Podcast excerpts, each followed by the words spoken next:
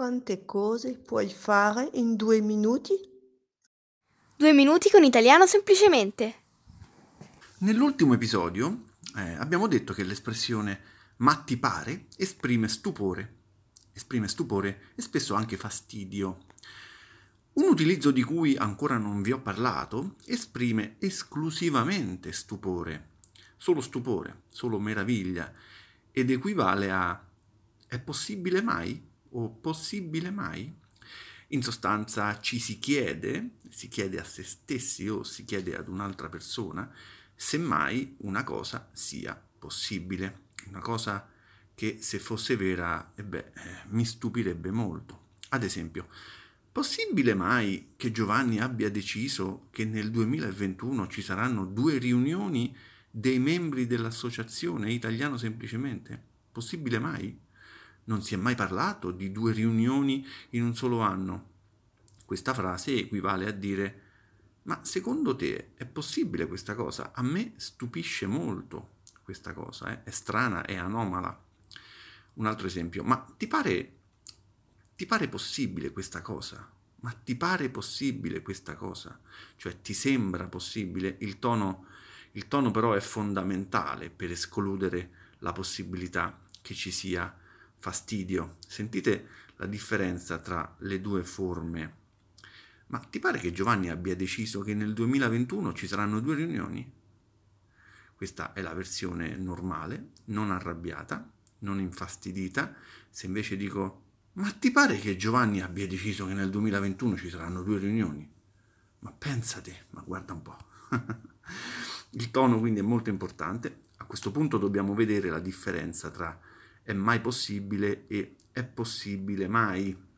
La posizione del termine mai determina la differenza tra fastidio e, e stupore, tra fastidio e stupore. Se sono arrabbiato e infastidito, devo dire, è mai possibile che tu sia sempre in ritardo? È mai possibile? Se invece la mia è una domanda, una domanda tranquilla, solo una domanda, e io sono incuriosito e meravigliato, sono stupito, ma senza essere arrabbiato, dico, è possibile mai che Giovanni voglia fare due riunioni in un anno? Questa è una domanda vera e propria. È possibile mai che neanche un episodio duri due minuti esatti? Questa è più una lamentela, è più una lamentela, ma è resa più gentile resa più gentile dall'aver posticipato, messo dopo il termine mai. Se sbagliate non è molto grave, ma il messaggio che esce dalla vostra bocca non è esattamente uguale a quello che arriva alle orecchie di chi ascolta. Potete usare è possibile mai, come abbiamo visto anche per, per mitigare la frase, per ingentilirla, per non sembrare arrabbiati, o per educazione semplicemente.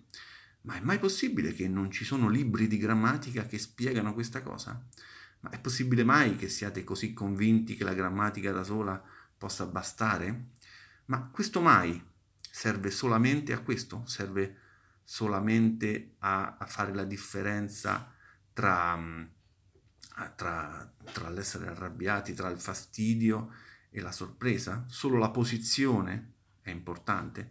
In realtà potremmo anche togliere mai in entrambi i casi, ciò che aggiunge quando lo mettiamo è il fastidio, se messo prima, e lo stupore, se messo dopo. Ma anche senza va bene, se il tono è adeguato, va bene lo stesso. È possibile che nessuno ci abbia spiegato prima queste cose? È mai possibile che nessuno ci abbia spiegato prima queste cose? È possibile mai che Giovanni si sbagli? È possibile che Giovanni si sbagli? Ah, stai sfodorando un'altra espressione di stupore?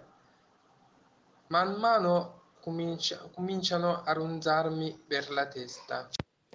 È mai possibile, è possibile mai, con significati diversi. Pavento proprio di scambiarle. Non resta che ripetere l'episodio. Pazienza.